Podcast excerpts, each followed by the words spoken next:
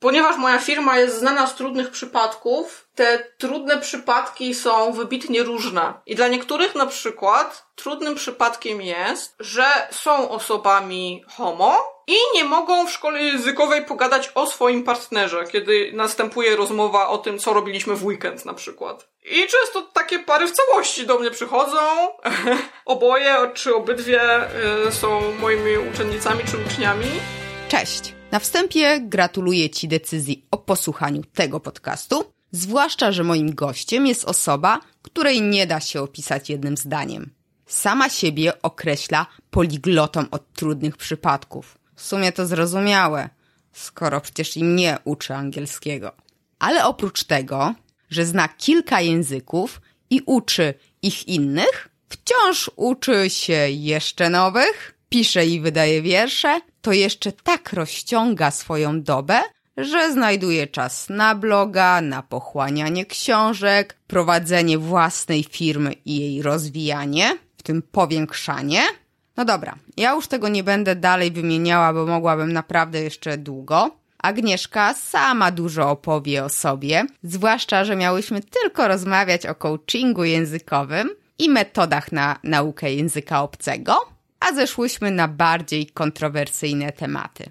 W sumie dla mnie to nie są tematy kontrowersyjne, ale myślę, że dla wielu ludzi jak najbardziej. Nie przedłużając, zapraszam Cię do przesłuchania całego odcinka, bo nawet jeśli nie uczysz się żadnego języka obcego, to jestem pewna, że ta rozmowa rozbudzi w Tobie jakieś żądze robienia jeszcze więcej. Cześć, ja nazywam się Agata Chmielewska, a w tym podcaście dowiesz się, jak wykorzystać internet do rozwoju biznesu i samego siebie. Hello, my best teacher! Hello, are we talking in English today? Nie. Eee, a już miało być i po japońsku i wszystko, że tam Yokoso, Agata Chmielewska, podcast OE i coś tam. Nie, nic, nic. Nie zamierzam jeszcze na rynek japoński wchodzić. Zastanów się. Duża grupa targetowa. No dobrze, powiedz coś o sobie, kilka słów, czym się zajmujesz i ja troszeczkę na wstępie powiedziałam o tobie, ale chcę usłyszeć od ciebie, jak, jak siebie streścisz w kilku zdaniach. E, to jest zawsze najtrudniejsze, mówienie o sobie, natomiast mam na imię Agnieszka Gorońska i ludzie mówią, że jestem poliglotą od trudnych przypadków. Na wizytówce mam też napisane Linguistic Freelancer, e, głównie z tego powodu, że języki obce to jest największa działka, którą się zajmuję i w mojej firmie żyjemy głównie z nauczania języków obcych, ale też z takich rzeczy jak tłumaczenia, coaching językowy, Poza tym na przykład robimy redakcję, e, tłumaczenia tekstów, ale także produkujemy teksty, robimy jakiś copywriting, e, blogujemy od już dawien dawna, więc tym się zajmujemy przede wszystkim, językami obcymi. Okej. Okay. Jak wiesz, mam tysiąc tematów, o które chcę Ciebie zapytać, ale zacznijmy od tego pierwszego, które spowodowało, że teraz rozmawiamy ze sobą. Już kiedyś Ci wspomniałam o tym. Jakiś czas temu natknęłam się na artykuł, w którym pisano o coachingu językowym. Ty teraz też o tym wspomniałaś, a ja troszeczkę na to unoszę brwi ze zdziwienia i pytam, co to jest? Coaching językowy w odróżnieniu od kursów językowych polega na tym, żeby bardzo usamodzielnić y, kogoś, kto chce te języki obce opanowywać. Znaczy, wielu z nas lepiej uczy się samodzielnie niż z nauczycielem, a potrzebny im jednak jest ktoś, kto powie im, jak to metodologicznie rozwiązać, bo można przeczytać masę złotych sposobów na to, jak opanować język w tydzień czy w rok. To jest szalenie frustrujące. Natomiast y, nikt raczej nie uczy tego, jak te metody dobierać pod siebie i które z nich faktycznie mają jakieś uzasadnienie naukowe. Większość y, blogerów na przykład, bo to jest najbardziej prężnie działające poliglockie środowisko, próbuje sprzedać różne kursy ze swoją złotą metodą, która w ich wypadku zadziałała.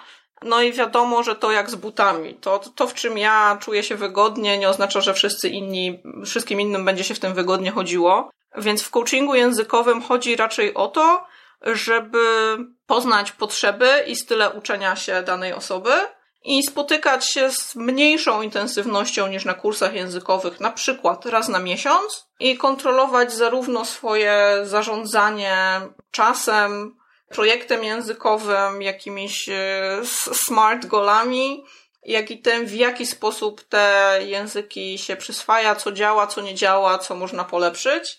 No i dzięki temu taki człowiek potem już z większą wiedzą o sobie może opanowywać kolejne języki. Najczęściej to są właśnie ludzie korzystający z tego, z tego typu usług, którzy uczą się już drugiego czy trzeciego języka obcego i planują się ich nauczyć więcej. Przy czym często jest tak, że ludzie, którzy przychodzą na language coaching, uczą się takich języków, których ja nie znam.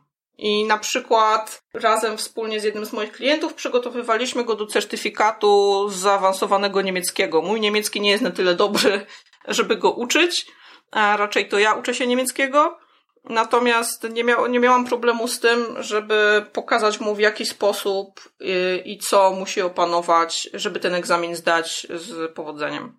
Dobrze, ale wiesz co, Agnieszka? Mm, coaching, jak wiesz, w Polsce ogólnie coaching, słowo, no nie jest zbyt dobrze odbierany. Jak wyglądają takie zajęcia, spotkania raczej z coachingu językowego? One są najczęściej trochę dłuższe niż zwyczajowe lekcje językowe.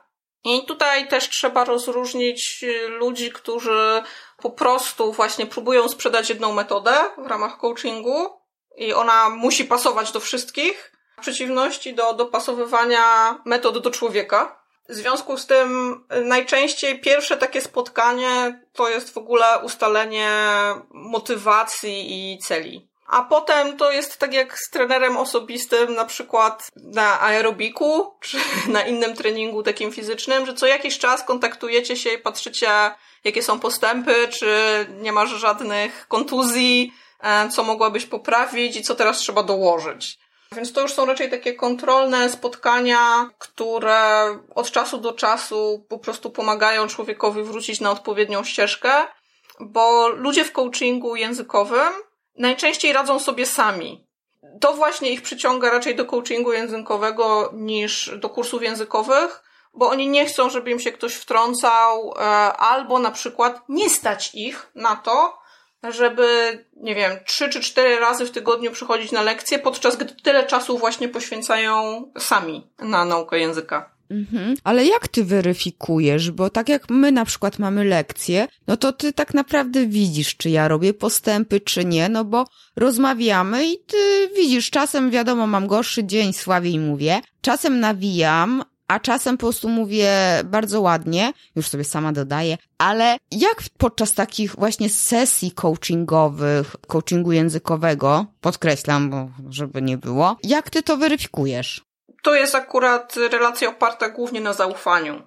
To znaczy, zakładam, że ten człowiek ma duży insight, tak? ma duży wgląd w samego siebie i wie, w jaki sposób raportować to, co robi, e, z czym ma problem i z czym nie ma problemu. E, jeżeli to jest możliwe, to znaczy, jeżeli to nie jest jakoś szalenie rzadki język, nie wiem, jakiś wymierający język z Ameryki Południowej, to często po prostu możemy dotrzeć do testów weryfikujących poziom na internecie albo w odpowiednich książkach. I wtedy sobie sprawdzamy takie rzeczy tuż przed spotkaniem. Na przykład ktoś robi taki test i mówi, tu mi zabrakło, tu mam tyle. No bo generalnie przygotowujemy się bardzo często do różnego typu certyfikatów i wtedy, jeżeli taka jest sytuacja, no to materiałów jest dość sporo. Natomiast jeżeli uczymy się, znaczy jeżeli klient się uczy jakiegoś bardzo rzadkiego języka, no to połowa jakby naszej pracy wspólnej polega na tym, żeby znaleźć innych ludzi i materiały i zweryfikować je na tyle, żeby wiedzieć, że możemy z nich korzystać.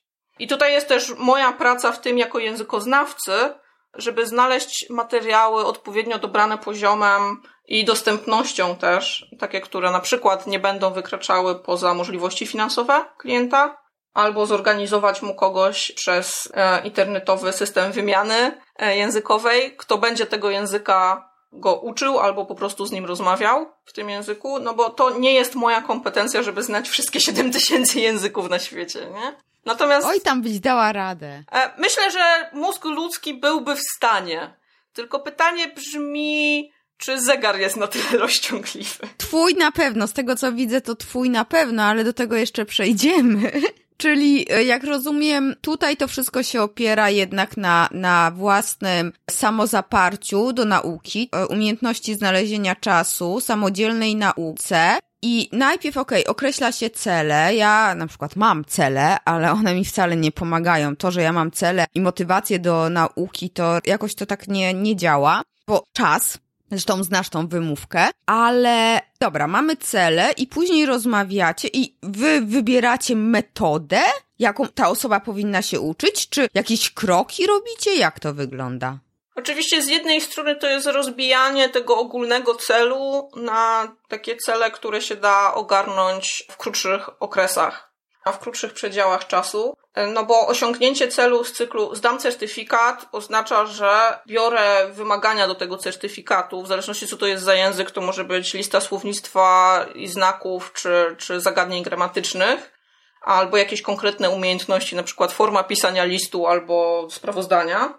No i możemy wtedy to rozbić na jakieś takie bardziej operacyjne rzeczy, które można krok po kroku ogarniać. Zakresy tematyczne do egzaminów, bo przecież przychodzą ludzie na coaching językowy, szykując się do matury albo egzaminów na studiach. I wtedy mamy już naprawdę powyszczególniane wymagania i nie musimy sobie własnych list robić na ten temat. Natomiast jeżeli chodzi o metody, to kwestia jest taka, że najpierw sprawdzamy, jakimi metodami do tej pory uczył się człowiek i czy to pomagało. Jeżeli to jest ktoś, kto do tej pory po prostu wielokrotnie patrzył w kartkę i ją czytał, ewentualnie zakreślał ją kolorowymi zakreślaczami, to wprowadzamy jakieś bardziej aktywne metody i sprawdzamy, jak to się będzie sprawować. Z prostej przyczyny, w momencie, kiedy mamy na przykład takie spotkanie coachingowe raz w miesiącu, to miesiąc wystarczy, żeby zweryfikować, czy dana metoda pomaga, czy przeszkadza. Mm, czy raczej nas odrzuca i nic nam nie daje i nie chcemy tego robić, więc uciekamy od tej nauki języka, czy po przyzwyczajeniu się ona jednak daje wymierne efekty, bo to jest plaga wśród ludzi, którzy próbują różnych metod, to znaczy zmieniają je co tydzień, a nie jesteśmy w stanie po tygodniu zweryfikować żadnej retencji wiedzy jeszcze. Pamięć tak nie działa, pamięć nie, nie tworzy się tak szybko. Więc miesiąc to jest akurat taki moment, że można wypróbować jedną, dwie metody razem albo naprzemiennie i zobaczyć, w którym kierunku idziemy dalej. Ze względu na to, że ten aparat y, źródeł i metod jest bardzo duży, to z każdym spotkaniem coraz lepiej wiemy, co działa. Mhm. Właśnie, tutaj powiedziałaś rzecz, która też mnie dotyczy, że co tydzień zmieniamy metodę nauki, ale to chyba też jest spowodowane tym, że ja nie wiem, ale od jakiegoś czasu zwłaszcza tych metod nauki i szkół pracujących daną metodą pojawia się coraz więcej, zwłaszcza takich, gdzie musimy tylko leżeć i pachnieć i czekać na cud, kiedy zaczniemy po chińsku tutaj nadawać i podrywać ludzi na Tinderze. Co o tym myślisz? Znaczy, ja wiem, że, że to jest cały biznes i każdy sobie kombinuje, jak może zarobić, ale czy Twoim zdaniem są jakieś takie metody już od lat popularne, które faktycznie są tylko maszyną taką, na, napędzone maszyną marketingową, tak jak kiedyś bardzo popularne były te okulary, tak? Że się ubierały. Sita, tak, metoda tak, Sita. ja gdzieś ostatnio czytałam, że to jest bullshit i, znaczy ja tego, nie żebym ja to próbowała, tak? Ja w takie cuda nie wierzę, ale jak ty na to patrzysz? Jak z punktu widzenia nauczyciela, językoznawcy i z uwagi na twoje doświadczenie z pracą z różnymi językami, ludźmi i samodzielnej nauki, jak to byś skomentowała? Ja myślę, że w ogóle bardzo łatwo sprzedaje się populizm, niezależnie od dziedziny biznesu czy też polityki. Więc jeżeli coś jest łatwe, proste i przyjemne, to ludzie w większości na to pójdą, bo lubimy łatwe, proste i przyjemne rozwiązania. Przy czym jeżeli patrzymy na odkurzanie mieszkania, które może za nas faktycznie zrobić rumba, a rzeczy, które mają zmieniać nasz organizm, a przecież na tym polega nauka, ona zmienia nasz mózg fizycznie, one nigdy nie będą proste, łatwe i przyjemne. Więc jeżeli jakaś metoda albo jakaś książka obiecuje ci płynność w miesiąc, tydzień czy trzy miesiące, no to to jest pierwsza czerwona lampka, która ci się musi zapalić kiedy wybierasz taki kurs. Bo jak wcześniej powiedziałaś, leżenie i ładne pachnienie, a potem płynne podrywanie po chińsku na Tinderze po prostu się nie stanie. Nauka może być zabawna, może nas wprowadzać w stan flow, natomiast ona nigdy nie będzie szybka. Szybko to się możemy nauczyć dwóch słówek i jutro je zapomnieć. Więc to jest takie moja największa obiekcja do wszystkich metod, które usiłują powiedzieć, że one najszybciej. Szybkość to, co prawda, jest ważny czynnik, kiedy zastanawiamy się nad nauką języka. Nie lubimy czekać na efekty czegoś, a szczególnie efekt nauczania się danej umiejętności, nieważne czy to będzie backhand w tenisie, czy czas perfect w angielskim i wszystkie formy nieregularne. No, nie, nie da się tego zrobić na skróty. Można to zrobić jakoś przyjemnie, albo tak, żeby nasz mózg, nasz partykularny, jedyny własny, akurat lepiej współdziałał z daną metodą. Natomiast nie da się tego zrobić szybko na pstryknięcie palców. Generalnie w mojej firmie jest taka polityka, że patrzymy, czy między szczególnie indywidualnymi klientami językowymi a nami jest chemia. Jeżeli ta chemia po dwóch, trzech tygodniach czy miesiącu nie istnieje i my się nie dogadujemy i widzimy, że ten człowiek przychodzi, bo musi, to staramy się go odesłać gdzie indziej. Z prostej przyczyny czynnik ludzki jest tutaj jednym z najważniejszych. I jeżeli metody czy osoba nam odpowiada, to faktycznie nauczanie się będzie lepsze, przyjemniejsze i bardziej efektywne. Natomiast jeżeli musimy się zmuszać, to nasz mózg też się zmusza i będzie mu trudniej. Więc nie warto marnować czyjegoś czasu i czyichś pieniędzy po to, żeby on odszedł od nas niezadowolony potem. Mhm też, też wyznaję taką zasadę, mimo że nie uczę języków, ale faktycznie z klientami, jeżeli między nami nie ma flow, albo nie rozumiemy, albo mamy siebie, albo mamy inne spojrzenie na, na marketing, promocję, to, to też e, staram się znaleźć po prostu mu e, kogoś innego do pomocy. A, mm, a powiedz mi, czy, czy spotkałaś się z jakąś taką naprawdę e, innowacyjną, ale aż niewiarygodną metodą, która cię rozśmieszyła, czy, czy raczej wszystkie są takie na, yy, na jedno kopyto? Z tych takich, tych takich, wiesz, szybko, łatwo i przyjemnie. Hmm, dobre pytanie. Um, jedną z moich ulubionych metod, które działają na bardzo nielicznych, ale faktycznie działają, jest metoda, którą sprzedaje Benny Lewis. On jest bardzo znanym poliglotą w sieci. Ja zresztą współpracowałam z nim nad jedną z jego książek, bo to jest niesamowity koleś. I on firmuje swoim nazwiskiem taką metodę Speak from Day One. I uważa, że najważniejsze to jest po prostu zacząć mówić natychmiast. Nawet jak masz zasób pięciu słów i mówisz ja, Jane, ty, Tarzan, mów. E, I mów natychmiast z native'ami. Zresztą on tworzy takie na przykład listy słówek pomocne w pierwszym kontakcie, które, albo różne takie language hacki, które można zastosować. Jeden z nich zresztą stosuje w własnym nauczaniu języków obcych. I jest masa ludzi, którzy piszą o tym, że to jest genialne i świetne i tak dalej. I są różne success stories na ten temat. Natomiast wydaje mi się, że ta metoda jest bardzo amerykańsko-centryczna, to znaczy trzeba być strasznym ekstrawertykiem, żeby to zadziałało. Tak, właśnie o tym pomyślałam. Ja w życiu nie wyobrażam siebie. W Europie nie ma takiej mentalności, że idę im mówię. Do tego stopnia, że oni tam jest jeszcze jeden taki poliglota, Moses McCormick. On zna ponad 50 języków. Ten koleś jest szalony. I oni robią czasami takie filmiki, które można znaleźć na YouTubie. Nazywają je Leveling Up. I leveling up to jest wtedy właśnie, kiedy idziesz i zderzasz się z native'ami. I oni to robią na takiej zasadzie, że na przykład wychodzą do jakiegoś znanego centrum handlowego i łapią ludzi, którzy wyglądają inaczej. I pytają się ich, w jakim języku mówią i zaczynają z nimi rozmawiać. Więc dla mnie to jest przerażająca wizja, że muszę zaczepić na przykład 150 obcych, żeby 20 z nich mówiło po wietnamsku, bo akurat wyglądają na Wietnamczyków i jedzą w wietnamskiej restauracji, albo co gorsza, wpierniczanie im się w środek rozmowy, bo usłyszeliśmy, że mówią w obcym języku. Wiesz, na zasadzie jest rodzina, oni coś tam tłumaczą dzieciom, że nie pójdą dzisiaj do kina, bo nie, a ty się, o, słyszałem, że rozmawiasz po wietnamsku, chciałbym chwilę poćwiczyć mój wietnamski. Ja tak, co?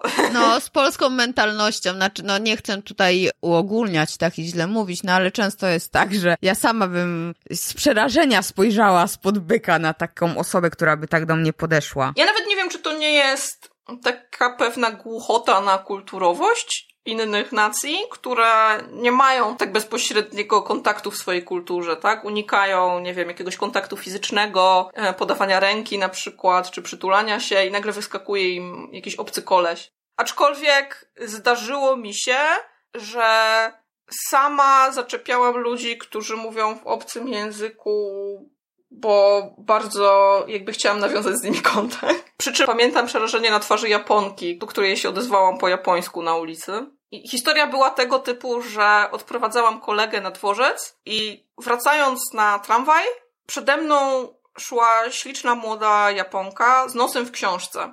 I spojrzałam na okładkę, bo akurat zatrzymała się na tym samym przystanku tramwajowym co ja, a spojrzałam na okładkę tej książki, byłam ciekawa, w czym jest tak zaczytana. I tam, o ile dobrze pamiętam, było napisane Porando Czeko Ratwia, czyli Polska, Czechy i Litwa. To był przewodnik, który ona tam mocno szczytywała. Widać było, że już kartki są pomarszczone i tak dalej. I próbowała się zorientować w przestrzeni mojego miasta. Mało tego, wsiadła do tego samego tramwaju co ja a ja zaraz za nią, bo chciałam jej czytać przez ramię, co też oni tam o tym naszym Poznaniu wypisują w tym przewodniku. I w pewnym momencie ona się odwraca do mnie i bardzo łamaną angielszczyzną pyta, gdzie jest hotel taki a taki. I ja już tak zaczytana w tej jej książce z automatu jej po japońsku to powiedziałam, że wysiądzie tu, pójdzie tam, pojedzie tam. Dziewczyna prawie dostała zawału.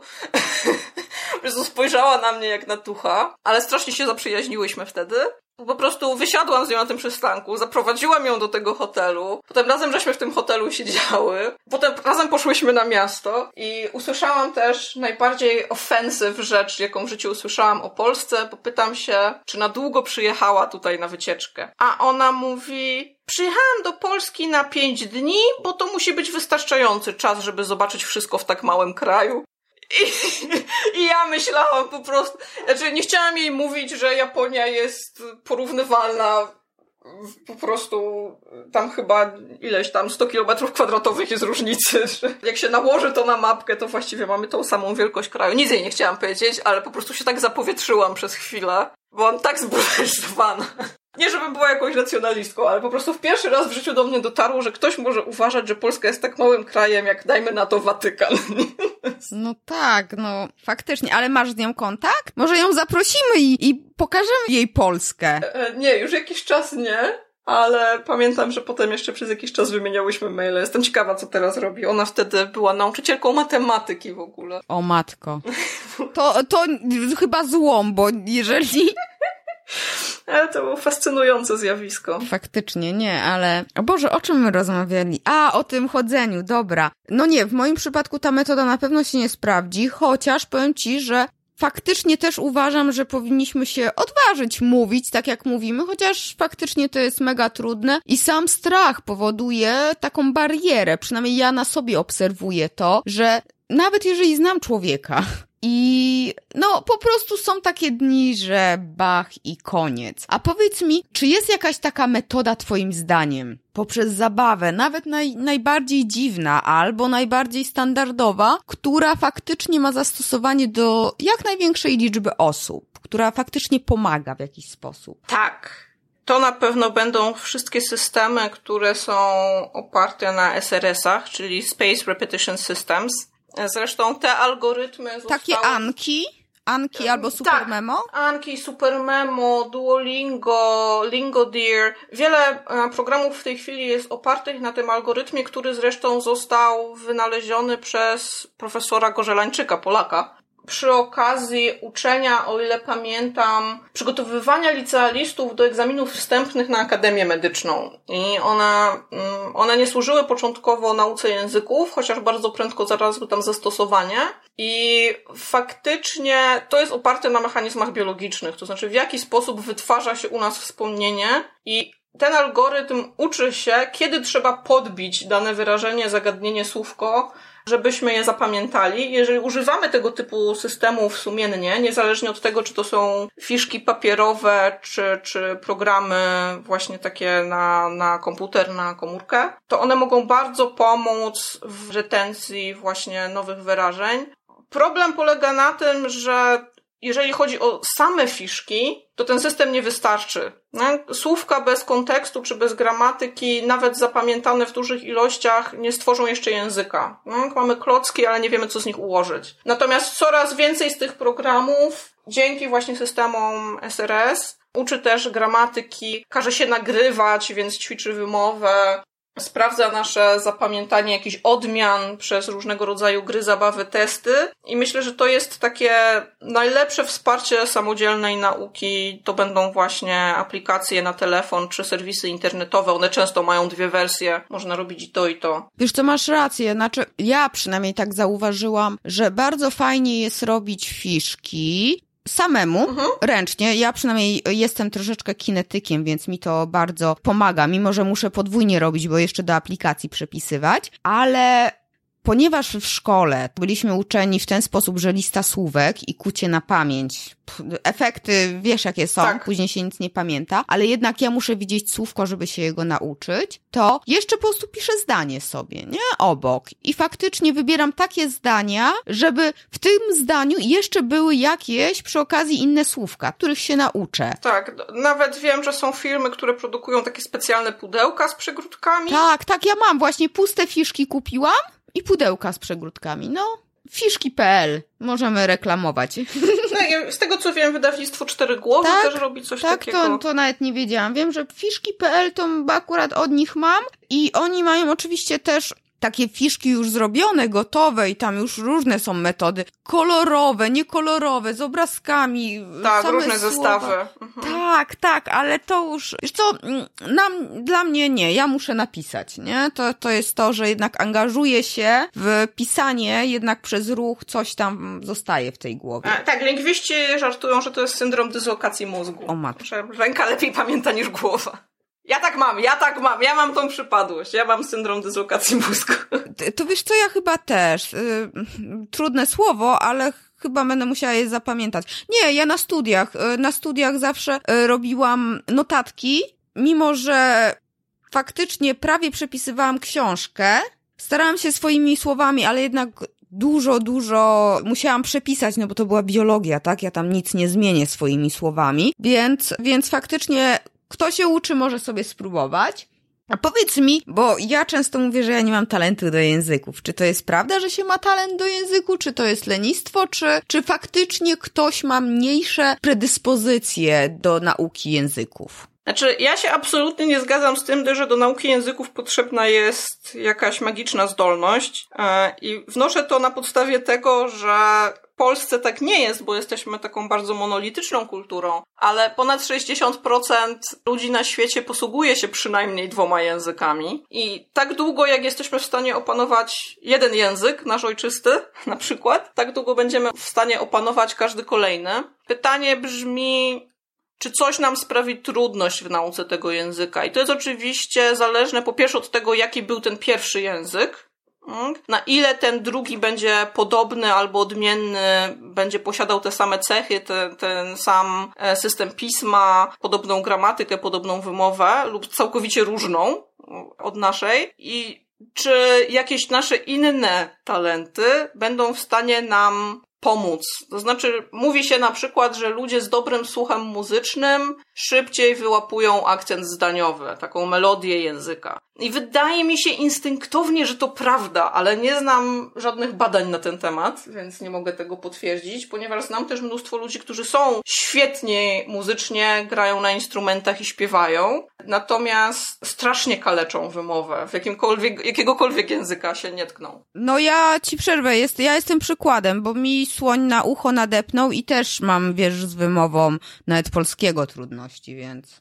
Ja nie wiem, czy tu jest jakaś korelacja, nie będę się wypowiadała na ten temat. Natomiast y, jest jedna rzecz, która wydaje mi się bardzo pomaga w nauce języków. Tak zwane świadome praktykowanie. To znaczy, widzimy, gdzie są błędy, i tam wkładamy więcej pracy. To jest trudny skill, żeby go wyrobić, bo wracając do poprzedniego tematu, często jest tak, że lubimy łatwe i przyjemne rzeczy. To znaczy, chcemy ćwiczyć więcej tego, co już potrafimy, bo idzie nam to z płatka. Zamiast ćwiczyć więcej tego, co nie potrafimy, e, i to nas frustruje. No bo to boli. to boli, to fizycznie boli, autentycznie to fizycznie boli. I to jest właśnie ta mniej przyjemna część bycia dobrym w czymś. To znaczy, robimy do upadłego rzeczy, które nam nie wychodzą. I tak jest na przykład z ćwiczeniem wymowy, która chyba wymaga najwięcej pracy takiej świadomej, a jest najcięższa. Ponieważ gramatykę możemy ćwiczyć w ten sposób, że rozwiązujemy kartkę za kartką. I to jest ruch tylko naszego nadgarstka i oczu. Natomiast wymowa to jest faktycznie praca mięśni, którą dobrze, żebyśmy wykonywali przed lustrem, równie codziennie jak rozwiązywanie tych zadań. Mało jest takich ludzi, którzy świadomie nad tym pracują. Ja na przykład od jakiegoś czasu próbuję świadomie lepiej mówić po niemiecku, chociaż wiem, że strasznie kaleczę, ale co jakiś czas, jak spotykam kogoś, kto dobrze po niemiecku mówi, pytam się, co z tym zrobić, tak? Gdzie jest ta głoska, która mnie zdradza? I raczej koncentruję się na tych głoskach, które mnie zdradzają, niż na te, które są podobne, bo tego jakby już nie muszę ćwiczyć. To już moje mięśnie wiedzą, co zrobić. Ty to w ogóle jesteś wariatka. Powiedz, ile ty języków znasz? Zdefiniuj znasz. Ojeju, no poligloci to właśnie... Dobrze, powiedz, ile ty znasz według ciebie języków i dlaczego? O. Jeżeli chodzi o posługiwanie się języka, znaczy dla mnie znać język to jest też troszeczkę znać jego kulturę i takie mm, sposoby zachowań, sposoby wyrażania się w danej kulturze. E, więc ja oficjalnie uważam, że znam te języki, których uczę. To znaczy angielski i to właściwie tylko i wyłącznie wymianę Amery- odmianę amerykańską, japoński, polski i esperanto. Pomimo, że na przykład mam certyfikaty z polskiego języka migowego tak? i mogłabym nawet uczyć podstaw, myślę, natomiast nie czuję się na tyle fajnie z tym. Uważam, że to jakby nie jest moja robota, żeby tego uczyć, bo są profesjonaliści, którzy to robią i świetni nativi, do których się można zwrócić. Więc to by były te cztery języki, które uważam, że znam. Natomiast jeżeli pytasz o to, jakich się uczyłam, no to będzie jakieś kolejnych 15. O, mama. Na przykład ja niektórych języ- niektóre języki są zupełnie wyparte przez mój mózg. Musiałam na przykład obowiązkowo uczyć się rosyjskiego. Rosyjski bardzo mi nie podchodzi jako język. Nie wiem, nie mam do niego jakiejś motywacji, sympatii, smykałki, nie wiem czego, ale musiałam zdać z niego egzamin na studiach, ponieważ na japonistyce bardzo szybko dowiadujemy się, że to Rosjanie mają najlepsze słowniki do języka japońskiego ze względu na to, jaka tam była siatka szpiegowska Rosjan. I oni mieli świetne, znaczy do tej pory mają najlepsze na świecie słowniki do japońskiego, więc trzeba znać rosyjski na tyle, żeby móc się tymi słownikami posługiwać. No i miałam dwa semestry tego rosyjskiego od zupełnego zera. W drugim semestrze, pamiętam, zdarzyło mi się przeczytać Mistrza i Małgorzatę w oryginale. Wow. I jeszcze jakieś dwie książki. Jedną o kamiennych ogrodach w Japonii, w nurcie zen i coś tam jeszcze. W tej chwili to ja potrafię powiedzieć dzień dobry i się przedstawić. To jest koniec, to jest absolutny koniec. I potrafię przeczytać grażdankę, tak pi razy drzwi, bardzo kalecząc. To było wiele lat temu i na przykład nie zaliczam to do języków, których znam, ale do tych, których się uczyłam, no koniecznie muszę, no bo, bo tak wyszło. To samo na przykład miałam z łaciną, tak? Oczywiście, że trzeba zaliczyć łacinę na studiach lingwistycznych i byłam w stanie przeczytać tekst z pięknym akcentem ponoć i go płynnie przetłumaczyć. Natomiast teraz poza jakimiś sentencjami łacińskimi, które jestem w stanie wtrącić w rozmowę, no, nic nie powiem. Hmm? Zresztą nauka łaciny nie polega na tej, raczej na tym, żeby się porozumiewać na co dzień, tak? Mówić dzień dobry i, i mówić mam 20 lat i robię to i to, nie? Tylko raczej ile kosztuje ten niewolnik. Okej, okay. ale... Dobry przykład. Ale powiedz... Autentyczny, z naszej książki do łaciny, pamiętam. Okej, okay. no, no. I piękne dziewczęta często się myją, to też. A powiedz mi, teraz też się jakichś języków uczysz, tak? Niemiecki, coś jeszcze?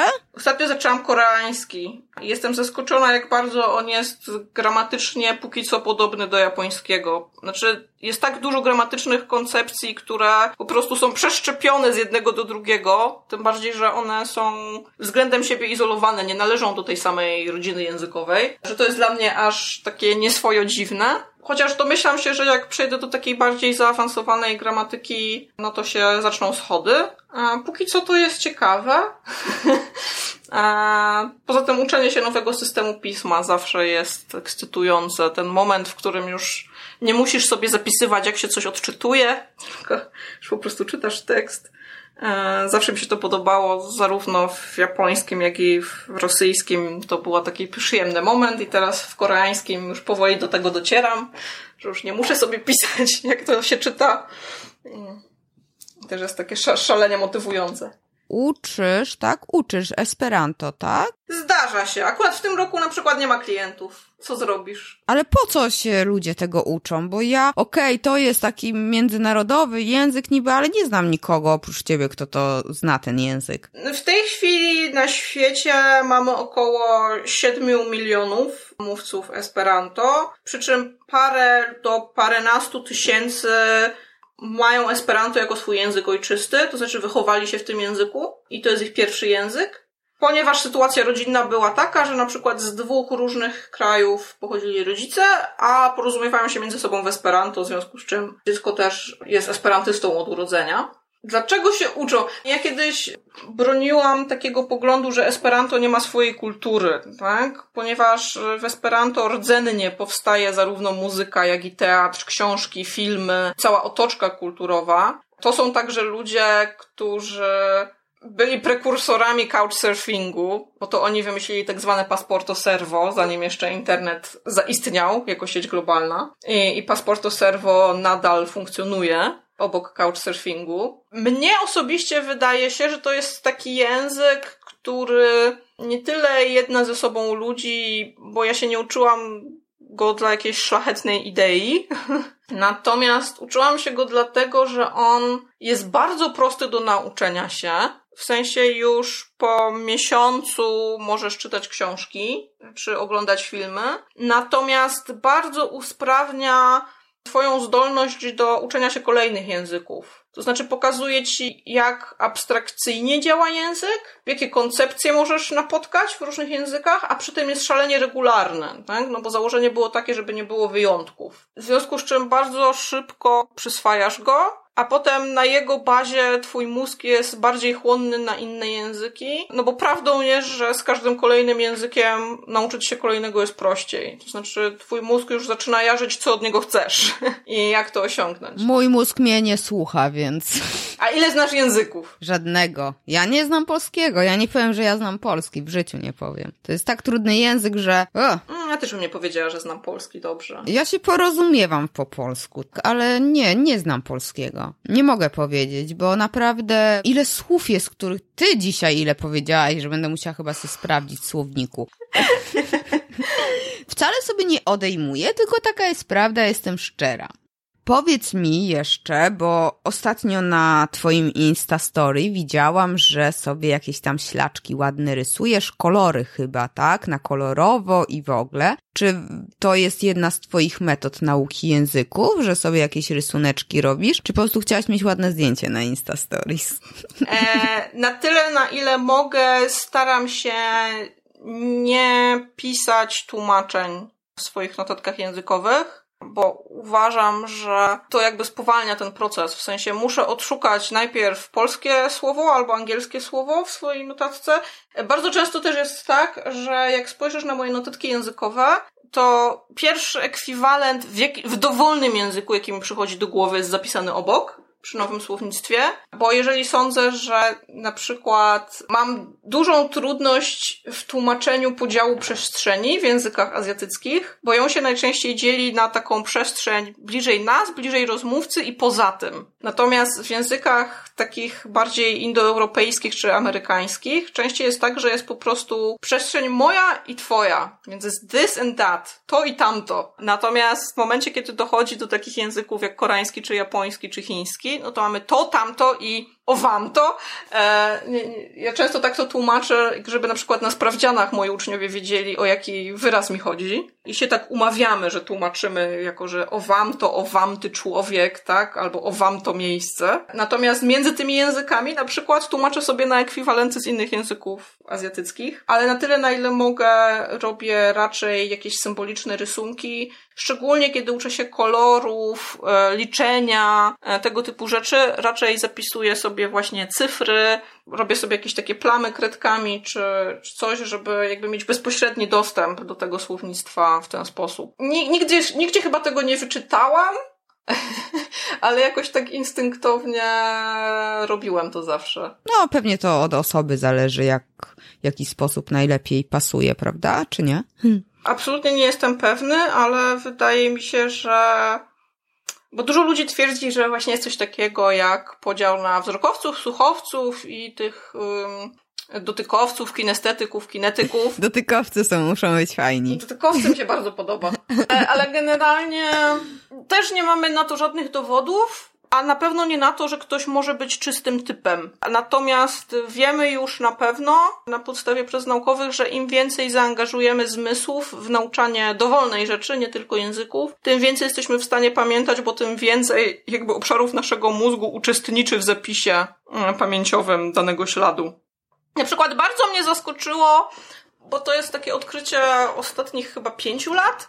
Zaczęto sprawdzać, w jaki sposób właśnie takie zakreślanie na kolorowo w tekstów pomaga w zapamiętywaniu. Okazało się, że nie ma żadnego, a czasami nawet ma ujemny wpływ. I, I to było takie zaskakujące, bo dla mnie instynktownie wydawało się, że to musi pomagać i sama to robię. Przy czym po zastanowieniu stwierdziłem, że to, co mam pozakreślane, jest tylko po to, żebym ja łatwiej mogło odnaleźć to później. No tak. W sensie, kiedy na przykład piszę jakąś pracę czy artykuł naukowy, no to wracam do, do tej książki, otwieram ją i od razu widzę, że to jest ten moment, ten cytat, który chciałam mieć. Tak, wzrokowo po prostu się y, wynajduje też niektóre elementy. Dlatego ja nie, nie lubię e-booków. Strasznie. I nie umiem czytać na komputerze. Do nauki absolutnie e-booki u mnie nie wchodzą. Do czytania jak najbardziej, ale do uczenia się. Ja muszę mieć wydrukowane. Ja muszę se baz grać przy okazji. Zresztą na spotkaniach bardzo często. Jak Chmielewska maluje, to znaczy, że myśli. Mhm. A jak nie maluje, to znaczy, że, że się nudzi i chce już se iść. Ja, ja mam takie rzuty, że jestem bardzo sfokusowany na tym, co mówi druga osoba. Potem wyglądam przez pięć minut, jakbym w ogóle nie widziała świata wokoło siebie, bo coś tam notuję, piszę, rysuję. I potem znowu mam 20 minut fokusu syntetyzuję. Jasne. Wiesz co, tak teraz się zastanowiłam, bo to też musimy znaczy nie musimy, ale chciałabym tak wspomnieć, że planowałyśmy dwa odcinki nagrać, jeden właśnie o językach, drugi o innym temacie, ale ponieważ coraz częściej mówisz jako mężczyzna, to może wytłumacz, dlaczego tak jest. Um, ja z natury w języku polskim, który jest trudny do spłciowania, to znaczy naz naznacza bardzo płciowość mówiącego. Używam różnych form e, osobowych, zarówno formy niejakiej, żeńskiej, jak i męskiej i często je mieszam, ponieważ jestem wyautowaną osobą genderqueer, co oznacza mniej więcej tyle, że na tym spektrum które ludzie czasami używa, uważają za dwa binarne punkty, to znaczy jest albo kobieta, albo mężczyzna i ewentualnie może być ktoś osobą transgenderową, to znaczy być przypisany do męskiej płci przy urodzeniu, ale okazać się kobietą albo na odwrót, mhm. to ja jestem gdzieś po środku i, i, jest to dosyć płynne u mnie. Ale to jest coś takiego jak biseksualizm? No tak, tylko że biseksualizm to jest orientacja seksualna, czyli ona wychodzi na zewnątrz Aha. i to charakteryzuje raczej tego, kto podnieca mnie seksualnie, kto mi się podoba. Mhm. Zresztą biseksualne też jestem, więc e, jakby nie Płeć jest bardzo taką dziwnym zjawiskiem w moim życiu, które uważam za głęboko kulturowe, przy czym rozróżniam faktyczną płeć od genderu, tak? Znaczy nie, nie, nie mam takiej potrzeby, nie wiem, operowania sobie piersi, bo Urodziłam się jako kobieta i mam piersi i wszystkie inne znaki na niebie i ziemi wskazują też, że e, mam kobiece ciało i ja w związku z tym będę temu zaprzeczać i pozbywać się jakichś atrybutów. To nie mam takiej potrzeby, nie mam takiej silnej dysforii płciowej, jak to się mówi, która by wymagała jakiejś operacji. Natomiast przechodziłam różne zabiegi Natomiast płciowość czy ta genderowość to faktycznie jest dla mnie rzecz, która jest taka mocno sztuczna. Począwszy od takich stereotypów typu różowy dla dziewczynek, błękitny dla chłopców, a skończywszy na pewnych zachowaniach, upodobaniach, określonych yy, na przykład zawodach, które komuś wolno lub nie wolno wykonywać, określonej pozycji społecznej, pozycji w związku i tak dalej. Tu mnie akurat pobłogosławiło świetnym partnerem. Więc yy, wydaje mi się, że jakby ludzka psychoseksualna sytuacja ma tak dużo różnych wymiarów, przynajmniej takich sześć podstawowych. No i akurat na tych dwóch wyszło, że jestem gdzieś po środku i jest to bardzo płynne. To jest taka rzecz, którą się ze sobą samym konstatuje przez całe życie, wydaje mi się, i wydaje mi się też, że więcej ludzi powinno się szczerze zastanowić nad tym, czy coś, co przyjmują za pewnik, nawet w swoim wypadku, jest prawdą, bo wydaje mi się, że nie ma idealnie cispłciowych, heteroseksualnych przez całe swoje życie ludzi, którzy na którymś z tych wymiarów psychoseksualnych nie odbiegają od normy. Czy to genetycznie, czy to biologicznie, czy genderowo, czy ekspresją seksualną, czy ten, ten tak zwanym romantic attraction albo sexual attraction, bo to są dwie różne osie. To jest bardzo ciekawe, w sensie im więcej ludzi poznaje i im więcej ludzi się nad tym głośno zastanawia w przestrzeni publicznej, tym to jest dla mnie ciekawsze. Mhm, ale bo tak jak mówisz, żeby się zastanowić, jak ty odkryłaś, no bo urodziłaś się dziewczynką, prawda? Mhm. I jak ty odkryłaś to, że jednak nie utożsamiasz się ze swoją płcią i jak to, no bo dla mnie to jest, no jestem kobietą, no i jestem kobietą, na, mam cycki, no lubię, znaczy ja nie wiem nawet jak powiedzieć, że lubię te rzeczy, co kobiety lubią. No nie, bo ja nie lubię zakupów, tak? Ale e, to też jest stereotyp, prawda? Ale jak to odkryć? Jak się nad tym zastanowić? Dla mnie akurat, jeżeli chodzi o orientację, to, to było dość wcześnie. Orientacja to jest taka rzecz, że patrzysz i wiesz. W sensie widzisz, że ktoś ci się podoba, albo widzisz, że chciałbyś z kimś chodzić, albo kogoś całować i, i czujesz, fizycznie to odbierasz jako, nie wiem, rodzaj zakochania albo podniecenia, w zależności jak reagujesz na daną mhm. osobę.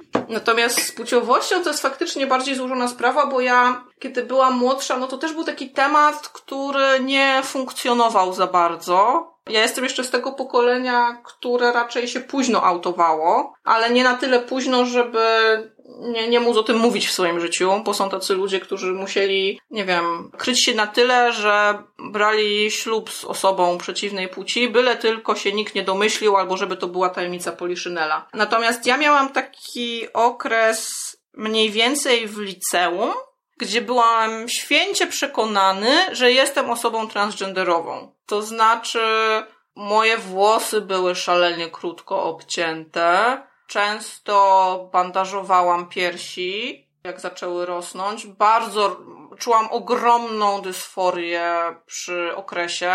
Nie bardzo wtedy miałam z kim porozmawiać na ten temat. Natomiast y, byłam w fantastycznym high school, gdzie moi koledzy i koleżanki byli szalenie supportive. To znaczy, ja na przykład przychodziłam w normalnych ciuchach do szkoły, po czym y, zamykałam się z kolegami w męskiej toalecie. Jeden z nich oddawał mi swoją bluzę, inny miał jakieś spodnie dresowe czy coś tam. Trzeci dawał mi baseballówkę i wyglądałam jak jeden z nich. I ja wtedy zresztą część moich kieszonkowych odkładałam na operację, bo byłam święcie przekonana, że po prostu będę miało 18 lat yy, i pójdę do lekarza i powiem. Nawet nie miałam pojęcia, jak taka yy, procedura wygląda. Jak się potem dowiedziałam, jak procedura yy, lecznicza i sądowa przede wszystkim wygląda w tym wypadku. Straszne w Polsce, to jest straszne przejście. Na przykład trzeba pozwać swoich rodziców, że nieprawidłowo ocenili twoją płeć przy narodzeniu. To jest krytyństwo, w sensie, zresztą to nie oni wymyślili, to lekarzy trzeba pozywać w takich znaczy, no, kogoś trzeba, nie? Kogoś trzeba. I ja bym pozywała, tak jak w większości cywilizowanych krajów, szpital jako instytucję. Ale na pewno nie rodziców, więc e, ja nie miałam pojęcia, jak wygląda cała ta otoczka. Ale w liceum też dotarłam do większej ilości właśnie takich queerowych czasopism, książek naukowych, książek literackich też na ten temat. I ja się wtedy dowiedziałam, że są jakby, że binarność to nie jest to, co, co mamy. Tak? Pierwszą taką rzeczą była na pewno skala Kinseya, który określał ludzką orientację seksualną na takiej siedmiostopniowej skali. Od takiej mega heteroseksualnej po mega homoseksualną, ale też biseksualną po środku i takie inklinacje różnego typu po drodze, w dużym skrócie opowiadając. I okazało się, że w momencie, kiedy binarność przestała dla mnie istnieć, zrozumiałam, że bycie genderqueer jest dla mnie jakąś opcją i że to jest ta kieszeń, w której ja się znajduję. Ja się, ja tak długo z sobą debatowałam na ten temat, że wydaje mi się, że pierwszy coming out, jeżeli chodzi o moją płciowość, no to odbyłam jakieś jako osoba biseksualna wyautowałam się mając lat 16, jako osoba genderqueer wyautowałam się mając lat 21-22 i tak bardzo niewielkiej liczbie osób, więc mm, to był taki moment, gdzie długo nad tym myślałam. Dopiero niedługo przed, tak w okolicach 28 urodzin, 28, 29, zaczęłam z tym wychodzić do internetu. W sensie zaczęłam korzystać na przykład z form nijakich na Twitterze czy na blogu i patrzyłam, czy świat się zawali. I się nie zawalił. Wciąż się zastanawiam, bo nad tymi słowami, że, że, zastan- że każdy powinien się sam zastanowić. I no, halo, no też lubię krótkie włosy i bardzo długo miałam. Lubię luźne ciuchy, najlepiej dresowe, tak, ale lubię też sukienki. Dobra, może nie idźmy tą drogą. Znaczy, wydaje mi się, że myślowo do tego procesu nie dojdziesz. To nie jest tak, że możesz usiąść i wytłumaczyć sobie, że od dzisiaj jesteś lesbijką, osobą androgeniczną, osobą aseksualną, osobą jakąś tam. Nieważne jaką łatkę z tego LGBTQIA sobie dokleisz, bo nie wytłumaczysz sobie tego. Natomiast wydaje mi się, że to idzie w drugą stronę. To znaczy czujesz, że coś jest nie tak i czasami jest łatwiej do tego znaleźć łatkę, czasami nie. I na przykład w amerykańskim dyskursie ilość tych wyrażeń i łatek, które się rodzą jakby w tym dyskursie, jest coraz większa i fascynująca, no bo na przykład w momencie, kiedy się okazało, że nie musisz być na skali homo-heteroseksualny, tylko możesz być poza tą skalą, będąc na przykład osobą aseksualną, okazało się, że tam też jest potrzebna skala. I trzeba było znaleźć coś, co jest w opozycji do aseksualności i okazało się, że będziemy mieli teraz osoby Z-seksualne. No i ja jestem osobą Z-seksualną, no bo no jeżeli, jest, jeżeli to jest przeciwne, przeciwne sformułowanie czy przeciwny label do aseksualności, no to znaczy, że osoba aseksualna nie odczuwa pociągu, a osoba Z-seksualna jak najbardziej odczuwa pociąg seksualny do innych. No i to jest jakby oś X-ów. I teraz na osi Y-ów masz drugą oś. Kto, jak, jak bardzo jesteś A albo Z seksualna, czyli jak bardzo odczuwasz ten pociąg płciowy w ramach tego, kto cię pociąga. Nie? I teraz z każdym, teraz już się mówi właściwie o takim, już nawet nie tyle o osiach czy spektrach, ale o przestrzeni psychoseksualności, która jest taką trójwymiarowym, tęczowym amalgamatem. I tam są różne wymiary, na przykład jak bardzo jesteś osobą bierną albo aktywną e, w wymianie zarówno takiej romantycznej, jak i fizycznej. I tam też są osobne na to określenia. Jeżeli chcesz na przykład się bardzo dokładnie dookreślić, to w języku angielskim masz już naprawdę pole do popisu z przynajmniej 50 labelami, które możesz sobie przykleić i pokazać to, to, to i to i to i jeszcze to i ja taka właśnie jestem. Okej, okay, a można gdzieś o tym poczytać? Podzielisz się ze słuchaczami linkiem?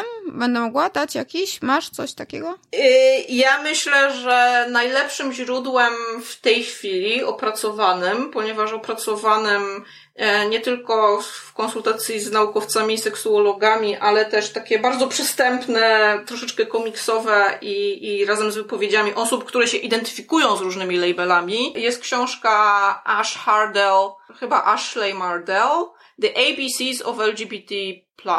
Tak mi się wydaje. I ta książka już w tej chwili jako e-book jest dostępna za darmo do pobrania, więc ja na pewno znajdę link i podzielisz się, będziesz się mogła podzielić z słuchaczami tym linkiem. I uważam, że ona jest genialna, bo tam jest między innymi właśnie wyjaśnione, jak te spektra, znaczy jakie już spektra mamy opracowane I jest nawet taka strona, gdzie możesz się opisać na różnych z tych spektrów, spektrach? Nie jestem Nie, pewna. nie pytaj.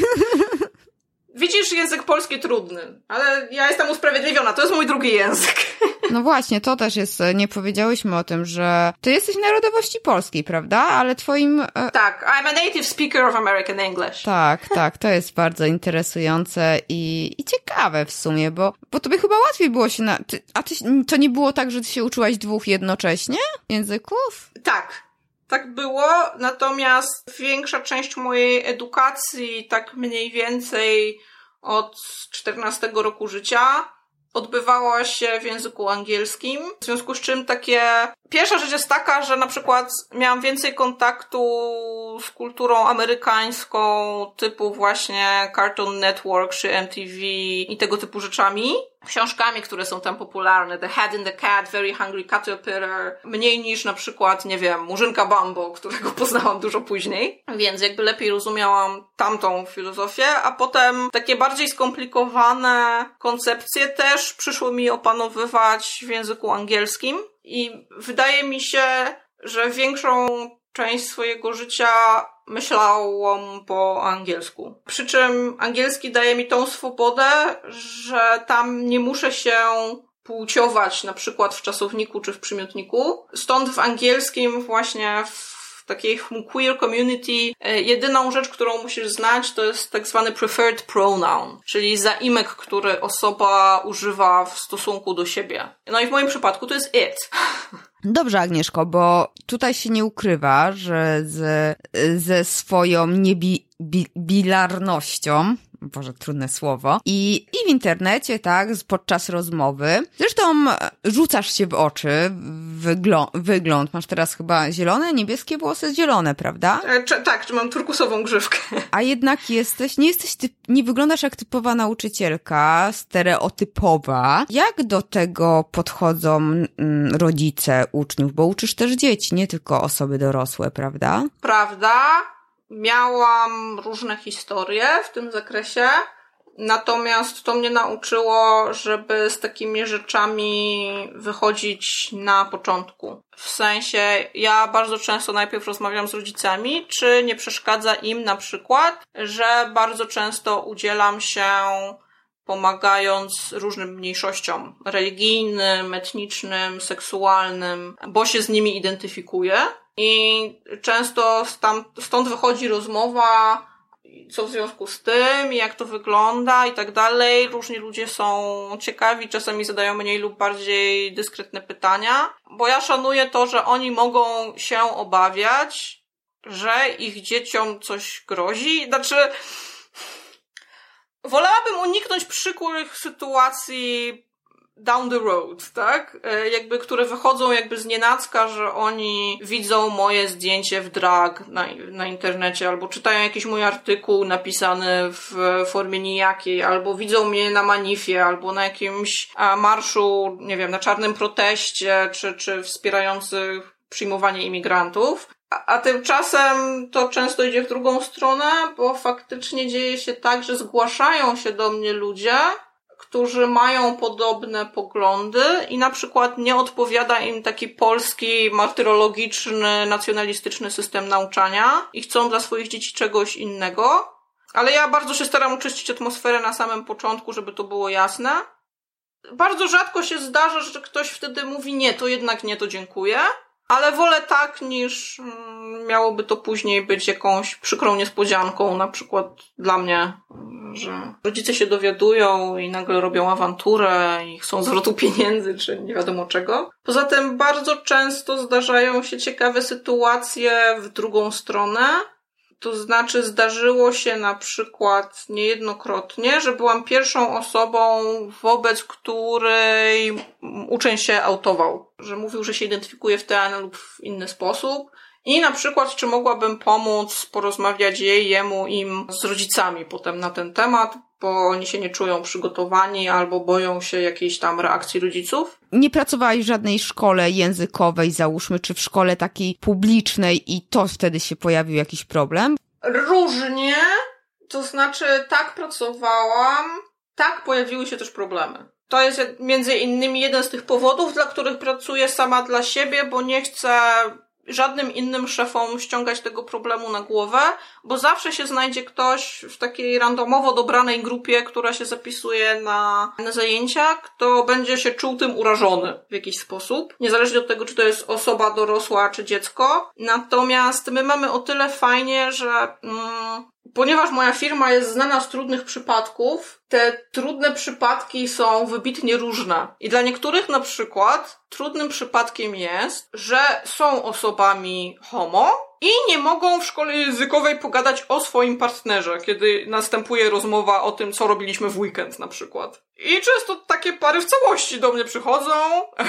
Oboje czy obydwie y, są moimi uczennicami czy uczniami i mogą wtedy swobodnie pogadać o tym, co ich interesuje, że pojechali na Rainbow Travel Tour do Izraela na przykład. Izrael jest y, świetną mekką gejowską w tej chwili w Europie i, i świetnie się bawili, tak? Albo stworzyć na przykład Gay Straight Alliance w swojej szkole czy w swoim miejscu pracy. Co, co, co stworzyć? E, tak zwane grupy GSA. One są bardzo popularne za granicą. To są właśnie takie grupy wsparcia równouprawnienia dla osób LGBTQ, które się składają nie tylko z osób LGBTQ wyautowanych. Co to jest LGBT? Lesbian, gay, bisexual, transsexual, queer. Okej, okay, pamiętaj, że nie każdy jest w tym temacie i, i nie wie.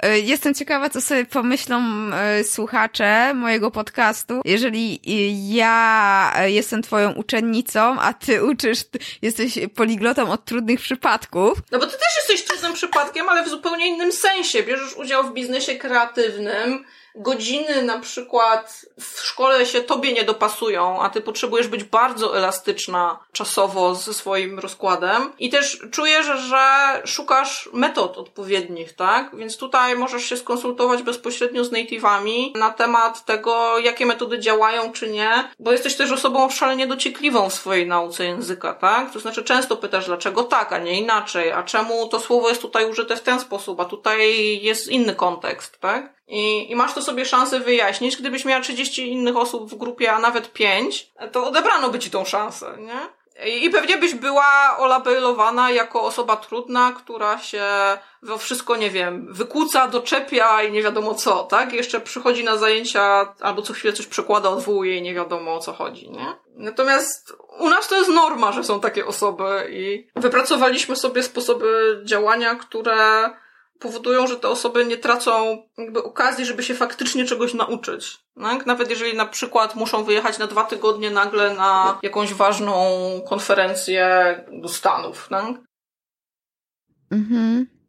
A właśnie wracając do jeszcze, tak przeskakując z tematu na temat, chciałabym wrócić jeszcze troszeczkę do, do tego twojego biznesu językowego. Ty zaczynałaś jako freelancer mhm. i teraz już mówisz firma. Mhm. Zatrudniasz kogoś, tak? W tej chwili naj, najważniejszy na payrollu jest Adrian, który jest moim zarówno partnerem życiowym, jak i biznesowym e, z tego miejsca buziaki. Natomiast e, musiałam też zatrudnić różnych podwykonawców, na przykład nie zajmuję się księgowością, bo to nie do mnie zależy, nie zajmuję się aspektami prawniczymi, to też zależy od kogoś innego i tak dalej, i tak dalej. Ktoś inny się zajmuje projektowaniem mojej strony. No i planujemy, że samych nauczycieli i tłumaczy przyjmiemy do pracy więcej po wakacjach, bo widzimy, że coraz bardziej są potrzebne nam osoby, które na przykład będą uczyły języka hiszpańskiego, który staje się szalenie popularny, a my nim nie operujemy w zadowalającym stopniu. Potrafimy tyle, co tam zapytać się o drogę, czy przywitać, nie, nie jesteśmy w stanie pomóc. W związku z tym to są takie plany na najbliższą przyszłość, żeby w dalszym ciągu zatrudniać właśnie nauczycieli, czy tłumaczy, czy redaktorów, e, którzy by nam pomogli ten kaganego światy nieść. I mam nadzieję, że stworzy się z tego taka dziwna, kolorowa grupka takich nauczycieli dosyć niestandardowych, bo raczej tego będziemy szukali, kiedy będziemy krzyczeli o CV. Ale chcesz zatrudniać, zatrudniać, czy raczej taka kooperacja kilku freelancerów? Poza moim księgowym któremu płacę, że tak powiem, na podstawie umowy o dzieło, ja zatrudniam wszystkich na etat. Bo wiesz, bo są różne podejścia, tak? Ja tutaj nie, nie, nie oceniam, tylko interesuję się, czy chcesz powiększać swoją firmę, czy po prostu firmę, firmę, tak? I mieć pracowników pod sobą, czy chcesz po prostu, no na takiej, można powiedzieć, że na równej stopie, na równym poziomie, że wiesz, że są osobne jednostki i się rozliczacie w jakiś tam sposób, a, a ty jednak nie zatrudniasz jako pracowników. Tak, przy czym ja bym nie użyła właśnie takiego, że mam pod sobą, raczej mam obok siebie. Ja mam raczej taką wizję biznesu, gdzie wszyscy jesteśmy równi i dostajemy tą samą kasę za te same obowiązki. Bo wydaje mi się, że tak jest po prostu fair. To dlaczego chcesz zatrudniać? Bo chyba łatwiej jest e, i dla księgowego, i ogólnie jest po prostu taka kooperacja freelancerska, czy nie? Łatwiej w takim znaczeniu, że można kogoś wykopyrtnąć szybko z pracy? Nie, nie, nie, bo tak e, wszędzie to można zrobić, tak? Umówmy się, to nie jest problem, etat nic ci nie daje pod tym kątem, zawsze można znaleźć powód do wykopnięcia, ale nie wiem, mi się tak wydaje, że z punktu widzenia takiego rozliczania się z państwem też. No ale właśnie moja rola w, jako założyciela firmy polega na tym, że ludzie, którzy wspomagają mnie swoją wiedzą, muszą mieć na przykład zabezpieczenie zdrowotne. Ja sobie nie wyobrażam, że mogę nie zapłacić ZUS-u. E, tak, ja nie mówię, że jeżeli nie zapłacisz ZUS-u, tak? Ja mówię o czymś no takim. Tak, tylko że na zleceniu takim właśnie freelancerskim, że tylko kooperujemy i się rozliczamy z kasy, no to ten ktoś musi sobie zadbać o, o ubezpieczenie no tak. i o składkę ZUS-owską. A to jest mój obowiązek. No, wiesz, masz dobre podejście, tak? Ja ciebie ciągnę za język, dlatego że widzę różne rozwiązania i nawet w korporacjach, tak? Już nie ma czegoś takiego, że korpo ma tą zaletę, że masz etat. No nie, już no nie. nie. Już coraz więcej osób musi mieć firmę własną, tak? Działalność. Więc dlatego tak też ciągnę cię za język. Ja jeszcze ze swoją firmą nie do, dojrzałam do tego. Nie, że moja firma się nie rozkręciła do tego stopnia, że żeby kogoś zatrudnić. Ja wewnętrznie nie czuję, że dojrzałam do tego etapu, że chcę. I też sobie nie wyobrażałam trzy lata temu, kiedy, no tak mniej więcej trzy lata temu zakładałam swoją firmę. I wtedy sobie nie wyobrażałam, że będę kogoś zatrudniać, albo że będę myśleć o tym, żeby dalej kogoś zatrudniać. Żeby płaciła komuś za to, żeby coś dla mnie robił. Bo chciałam być taką Zosią Samosią troszkę. No nie, no tak to się nie da, bo się nie nauczysz kodowania i wiesz, nie wiadomo czego, tak? No tak, no ale nie, nie muszę, wiesz, nie, jakby nie muszę się nauczyć kodowania, bo mogę po prostu, znaczy, tym bardziej, że HTML-a piątkę znam na przykład, mniej tam Java czy coś, ale fizycznie nie ma czasu, żeby to wszystko robić. No tak, tak, tak. Tylko, że właśnie chodzi o to, że ja też zlecam, tak? Też mam księgową, też mam osobę, która opiekuje się moimi blogami, też mam osobę od tego, tamtego, tamtego, ale jednak ich nie zatrudniam, no nie? Tylko, tylko to jest jednak współpraca freelancerów, tak? I stąd też było moje pytanie tych pracowników. Tylko, że jak rozumiem tutaj po prostu, to nie jest jakieś zlecenie. No to zależy, co byś miała kazać robić, nie? Tym ludziom, bo jeżeli komu ja komuś powierzam klienta na pół roku czy rok, no to to nie jest takie zlecenie z cyklu, a zrób mi stronę, mm -hmm. tak? Zrób mi. To jest troszeczkę inna sytuacja, nie? Więc gdybyś ty miała kogoś, kogo byś oddelegowała do na przykład, nie wiem, konkretnych dwóch klientów i oni by się zajmowali tymi projektami, żebyś ty miała czas na inne, a wszyscy byli zadowoleni, bo są obsługiwani przez twoją firmę, no to też byś raczej płaciła tej osobie nie od zlecenia, tylko od etatu. Tak. Tak mi się wydaje. Tak, tak, tak. Fajnej rzeczy wspomniałaś, że bardzo często jako freelancerzy budujemy swoją markę. Przychodzi osoba, której ktoś polecił Agnieszkę bądź Agatę i ta osoba chce współpracować właśnie z Agnieszką lub Agatą, a nie z pracownikiem, który ma zupełnie inne kompetencje, jest zupełnie inną osobą i nie spotkałaś się z czymś takim, że przyszedł uczeń czy rodzic i że chce mieć tą lekcję, a ty już nie masz i polecasz załóżmy Adriana. Zdarzają się takie sytuacje. Jest różnie. Znaczy, pierwszy myk był taki, że ja już miałam bardzo przeładowany kalendarz mhm. i w momencie, kiedy Adrian zdecydował się podjąć tą współpracę, poszedł taki okulnik do moich uczniów, że to jest dla nich szansa. I ja naprawdę szczerze uważam to za szansę, bo Adrian robi coś, czego ja nie potrafię. To znaczy, on świetnie pracuje z akcentami, a przede wszystkim jego akcent brytyjski jest bardzo dobry. Mhm. Natomiast ja nie jestem go w stanie absolutnie imitować jest moja ułomność, y, mam amerykański akcent i za każdym razem jak próbuję zrobić brytyjski, brzmi jakbym się nabijała z Brytyjczyków.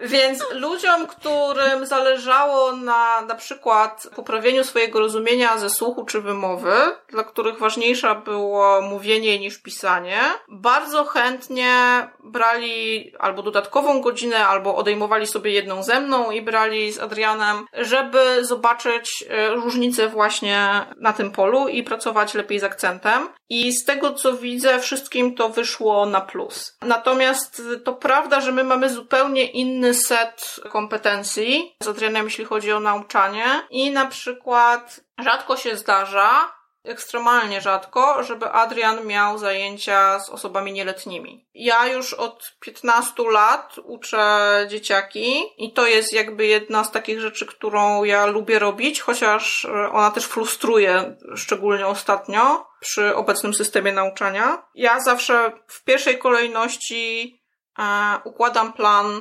pod e, dzieciaki i młodzież. Swój potem tych dorosłych, którzy koniecznie chcą mieć ze mną. I, I potem Adrian patrzy, co mu tam jeszcze pasuje i co chce lub może wziąć. No bo my jakby między sobą decydujemy w tej chwili, z którymi klientami któreś z nas musi lub chce pracować. W takim znaczeniu musi, że na przykład ja skończyłam studia podyplomowe z digital marketing Mamy kilkoro klientów, którzy są związani właśnie z taką branżą marketingu internetowego, blogowaniem i tym podobne, na które Adrian się kompletnie nie zna, nie jara go to i nie chce tego robić. On jest raczej bardziej związany z literaturą czy, czy z naukami ścisłymi. I w związku z tym tego typu klientów dorosłych zazwyczaj biorę ja, ponieważ e, nie muszę się dodatkowo doszkalać z jakichś koncepcji marketingowych. A Adrian musiałby poświęcić dodatkowo sporo czasu, żeby przed takimi zajęciami przygotować się jakby z samej koncepcji. Co oczywiście e, czasami zdarza nam się tak, że trafia nam się uczeń, który ma bardzo specyficzną potrzebę językową, której żadne z nas nie jest w stanie w 100% zaspokoić. Przykładowo mamy świetną dziewczynę, która jest pilotem. W tej chwili chce zrobić licencję na Airbusy, na takie potężne pasażerskie samoloty i chce latać normalnie dla, nie wiem, lotu na przykład, czy Wizeru czy czegokolwiek, ale do tego jest potrzebne zdanie bardzo konkretnego egzaminu z Aviation English, czyli z lotniczego angielskiego, który obowiązuje na przykład na wszystkich wieżach kontrolnych na świecie. No i ja w tej chwili, wydaje mi się, wiem więcej o samolotach niż przeciętny Kowalski, bo ona mnie uczyła koncepcji, a ja na podstawie książek specjalnych do Aviation English tłumaczyłam jej, jak to wygląda po angielsku. I to jest fantastyczna współpraca, bo dowiaduje się masy rzeczy, ale też strasznie trudna, no bo ja teraz znam nazwy na wszystkie części samolotu po angielsku, a po polsku nie mam pojęcia, jak one się nazywają. To możesz wrzucić na stronę swoją, wiesz, pod Google'a, pozycjonować, jak ktoś będzie szukał, no to idealnie. ale wydaje mi się, że y, u nas część tej radości polega na tym, że właśnie ludzie trafiają do nas na takiej zasadzie, że dowiadują się, że robimy coś dziwnego i myślą sobie, hmm, mój przypadek też jest dziwny, trudny, ciężki sutututu i przychodzą do nas, a czy zrobilibyście z nami to? I faktycznie no, w ten sposób trafiają do nas na przykład uczniowie z autyzmem albo z jakąś poważną niepełnosprawnością ruchową albo psychoruchową. Skoro mówisz, że ludzie do was trafiają, to nie promujesz się w żaden sposób? Nie potrzebujesz tego? My w tej chwili mamy raczej pełne kalendarze. W sensie nie potrzebujemy więcej klientów, natomiast trzy razy do roku mamy otwarte zapisy zapisy, na pewno, takie uzupełniające. I wtedy zawsze podajemy, jaką mamy liczbę miejsc i w jakich godzinach ewentualnie jeszcze te miejsca możemy zwolnić. Także tutaj się posługujemy raczej reklamą szeptaną. Też się często spotykam, ostatnio coraz częściej, właśnie z takim, że a, ta osoba z gorońska.pl, nie? Więc nie czuję takiej potrzeby. Od czasu do czasu, szczególnie wtedy, kiedy mamy te nabory uzupełniające, to robimy jakiś plakat, filmik i na social media idziemy w posty sponsorowane. Wtedy zazwyczaj tą listę udaje się uzupełnić w ciągu tygodnia. Ostatnio mieliśmy rekord, bo w styczniu nam to zajęło dwa albo trzy dni. No bo ja udostępniłam dlatego. No, na pewno dlatego, oczywiście. To fajnie, bo pewnie zauważyłaś, obserwujesz ten rynek blogów i blogi językowe się pojawiają, a ty sobie siedzisz, raczej moim zdaniem cicho, bo nie wyskakujesz z lodówki i jak widzę nie narzekasz. Bo wydaje mi się, że ja nie jestem na tym etapie, w którym interesuje mnie tak bardzo ten content creation. W sensie staramy się, żeby nasze artykuły i materiały były przydatne, potrzebne, ciekawe albo zabawne, to prawda. I planujemy też w tym roku zacząć część z tych materiałów sprzedawać do pobrania. Oboje też zajmujemy się mocno literacką działalnością, więc teraz masz ekskluzyw, ale ja na pewno w tym roku wypuszczę trzecią książkę na świat. Jeszcze nikt tego nie wie na internecie, więc dowiedzą się z twojego podcastu. Dziękuję. Książka będzie zbiorem poezji, będzie się nazywała Komponenty do obaw. Po polsku, tak? Tak, i będzie tutaj wydana w lokalnym wydawnictwie wraz z cudownymi po prostu ilustracjami Karoliny z, znanej jako koloranek, ale to wszystko zobaczycie jak już będzie na papierku, to na pewno będę krzyczeć i wtedy będę wyskakiwać z lodówki. W związku z tym dla nas ważniejsze jest jakby ta faktyczna praca. Na przykład Adrian jest w przestrzeni internetowej niemalże nieobecny, ciężko coś znaleźć o nim oprócz jego artykułów naukowych czy, czy takich około literackich, no bo on się zajmuje pracą, zdobywaniem kolejnych kwalifikacji, e, sprawianiem tego, że jego klienci są naprawdę zadowoleni i ja to widzę, słyszę, czytam. Tym bardziej, że niektórych uczniów uczymy na zmianę i ja wtedy wyraźnie widzę, po kim on to ma, albo ona to ma, że nauczyła się, czy nauczył się jakiegoś nowego słowa z gramatyki, czy, czy, czy ma lepszą wymowę. U mnie też to widziałaś? Tak. I w związku z tym e, Wydaje mi się, że my jesteśmy bardziej skoncentrowani na tym, żeby dostarczać, mówiąc internetowym żargonem, niż żeby promować to, co robimy. To znaczy, że nie musicie, to bardzo dobrze. Nie wiem, czy nie musimy. Wydaje mi się, że moglibyśmy generować więcej przychodu, gdybyśmy ten przychód pasywny generowali. A I to to, tak. jest w biznesplanie na ten rok. To znaczy udostępnianie właśnie takich być może krótkich kursów internetowych albo e-booków, w których zaproponujemy ludziom właśnie materiały językowe czy, czy, czy metody jak się uczyć, albo w jaki sposób wybierać nauczycieli czy tłumaczy do swoich zleceń. Tego typu informatory wydają mi się niezbędne. To jest taka dziura, która e, jeszcze jest do zagospodarowania. My myślimy jak to ograć na razie, ale pewnie do końca roku okaże się, że w, w zeznaniu podatkowym za 2018 będę musiała trochę zmienić kolumny i będę się musiała zastanowić, czy nie zostać płatnikiem VAT-u, bo będę generowała sprzedaż nie usług, a towarów w pewnym sensie. Na razie to mm, generalnie myślimy, jak zakończyć ten mój projekt książkowy, no bo to na wiosnę.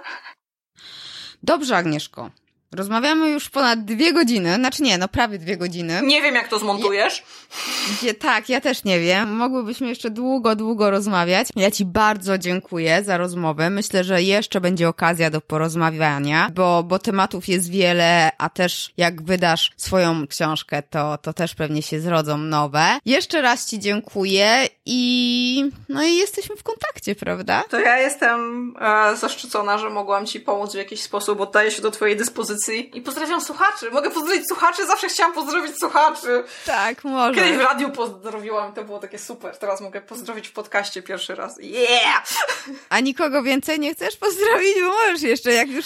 Ale, ale wiesz, ja już wysyłałam yy, buziaki przy, przy okazji wspominaniu poszczególnych osób, Tak. więc niech wysłuchają cały odcinek i sprawdzą, czy nie pozdrowiłam akurat ich.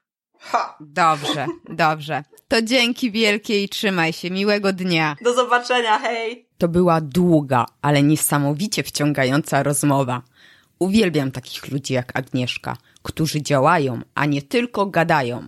Link do e-booka, o którym wspomniała Agnieszka, a także namiary na nią, znajdziesz w notatkach do tego odcinka podcastu.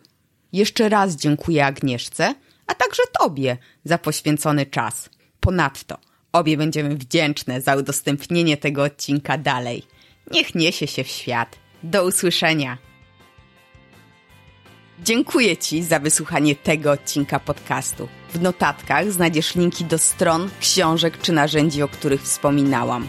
Zapraszam Cię także na mój blog achmieleska.com łamane na blog. Jeśli uważasz, że ten podcast może być pomocny także innym osobom, poinformuj ich o nim, a także zostaw opinię na iTunes. Niech konwersja i uśmiech będą z Tobą.